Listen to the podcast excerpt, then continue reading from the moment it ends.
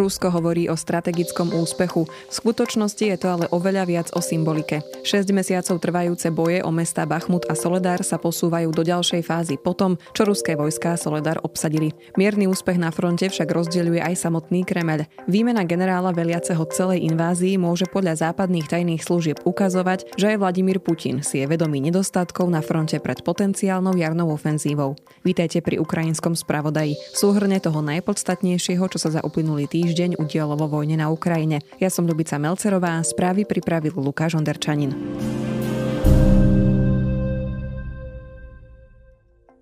Ukrajina zatiaľ prehrala boj o Soledar. Teraz sa čaká, ako to dopadne v Bachmute. Bitka o tieto dve mestá v Doneckej oblasti na východe Ukrajiny trvá už takmer pol roka. Len samotný Bachmut patrí medzi najviac ostreľované a zničené mestá na Ukrajine a obe strany ho označujú pre vysoký počet vojenských obetí za mlínček na meso. Len pred pár týždňami sa ruská armáda a primárne žoldnierská skupina Wagner zamerala skôr na Soledar. Malé mesto, známe najmä solinou baňou s takmer 200 kilometrovými podzemnými tunelmi získali ruské vojská pod svoju kontrolu len v uplynulých dňoch. Aj keď ukrajinská armáda tvrdí, že bitka o mesto sa stále neskončila, ruská kontrola sa rozšírila až k železničnej trati a aktuálne sa bojuje o mesto Sil, cez ktoré vedie kľúčová železničná trať. Aj ukrajinské médiá to označujú za najväčší vojenský úspech Ruska za posledného pol roka.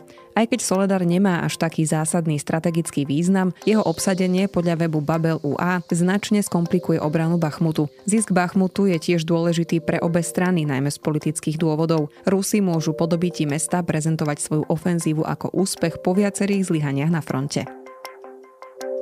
Aj zdanlivý vojenský úspech v Soledare však vytvoril napätie vo vnútri Kremľa. Šéf žoldnierskej skupiny Wagner Evgení Prigožin totiž zisk Soledaru pripísal výhradne svojim žoldnierom. Chcem opäť zdôrazniť, že žiadne iné vojenské jednotky okrem Wagnerovcov sa nezapojili do obliehania Soledaru, povedal agentúre RIA Novosti. Ruský prezident Vladimír Putin, ktorý sa doteraz často postavil práve na stranu Prigožina, však poďakoval za úspech ruskému ministerstvu obrany a generálnemu štábu. Hovorca Kremľa Dmitri Peskov zase označil konflikt v Kremli za produkt informačných manipulácií a tiež dodal, že niektorí priatelia Kremľa ho využívajú. Americký inštitút pre štúdium vojny tvrdí, že tieto komentáre môžu byť cielenou snahou oslabiť Prigožinov vplyv v ruskom informačnom priestore, ktorou chce Putin demonstrovať, že kým Prigožinovi rastie publikum na sociálnych sieťach, on si zachováva kontrolu nad tradičnými ruskými masmédiami.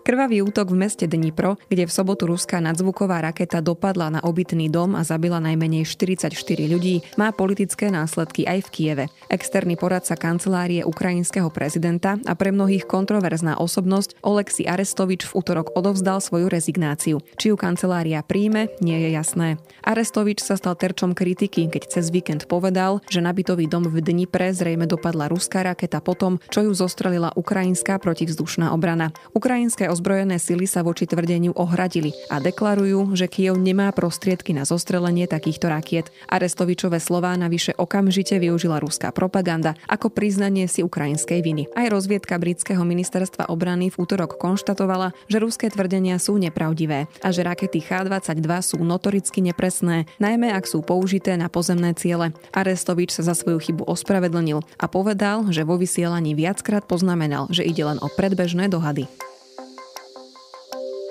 Ukrajina zrejme v najbližšom čase dostane moderné tanky zo západu. Kým doteraz sa pomoc obmedzila väčšinou na staršie tanky sovietskej výroby, Veľká Británia prislúbila Kievu dodávku 14 tankov Challenger 2. Podobná debata sa aktuálne vedie aj v Nemecku. Britský minister obrany Ben Wallis požiadal Nemecko, aby dalo Poľsku, Fínsku a ďalším krajinám povolenie na reexport nemeckých tankov Leopard 2, ktoré by následne mohli dodať Ukrajine. Na povolenie zo strany Nemecka už čaká aj Poľsko, ktoré slúbilo Kievu jednu rotu tankov, čo je väčšinou 14 tankov.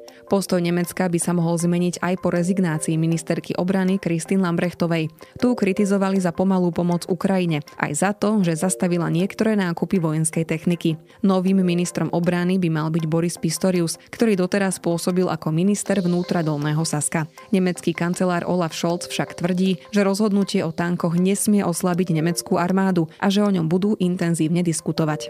Nie všetci sú však z dodávok tankov tankov nadšený. Šéf britskej armády generál Patrick Sanders pre BBC v pondelok povedal, že tanky by síce Ukrajina dobre využila, no súčasne tento krok dočasne oslabí britskú armádu. Generál preto tlačí aj na ministerstvo financií a prípadným nákupom ďalšej techniky. Andrej Medvedev sa pridal do služieb žoldnierskej skupiny Wagner v júli. Keď ale videl, aké vojnové zločiny má na Ukrajine páchať a ako samotná skupina pristupuje k svojim bojovníkom, dezertoval a odvtedy bol na úteku. V piatok Medvedev nelegálne prekročil rusko-norskú hranicu a požiadal v Norsku o azyl. Organizácia Gulagu, ktorá mu s emigráciou pomáhala, tvrdí, že ide o prvého vojaka žoldnierskej skupiny, ktorý ušiel na západ. Medvedev bol veliteľom jednej z divízií na Ukrajine a každý týždeň mu posielali okolo 30 30 až 40 nových vojakov. Práve v jeho jednotke došlo k brutálnej poprave jedného zo žoldnierov, Evgenia Nužina, ktorý dezertoval a ktorého následne ubili kladivom. Hrozilo mi, že keď ma chytia, zabijú ma, buď zastrelením, alebo horšie, ako keď Nužina popravili kladivom, opisuje Medvedev pre web Meduza. Medvedev je podľa denníka Guardian ochotný svedčiť proti Wagnerovcom a vyšetrovateľom vojnových zločinov prezradiť všetko, čo vie o žoldnieroch aj zakladateľovi skupiny Evgeniovi Prigožinovi.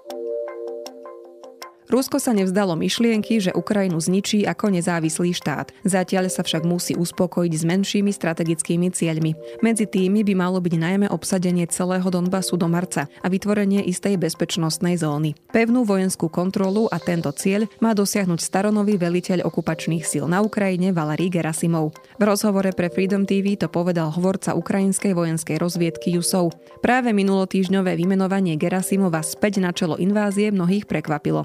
Gerasimov bol vo vedení generálneho štábu na začiatku invázie na Ukrajinu, potom ho však pre zlyhania nahradil Sergej Surovikin, uznávaný aj tým, že mal oveľa tzv. realistickejší prístup k vojnovému ťaženiu. Surovikin však po troch mesiacoch vo funkcii skončil.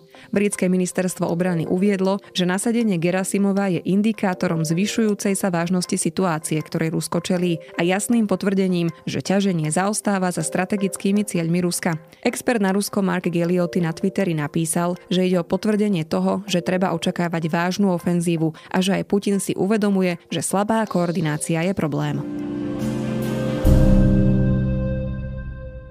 Na dnes je to z ukrajinského spravodaja všetko. Počujeme sa opäť o týždeň.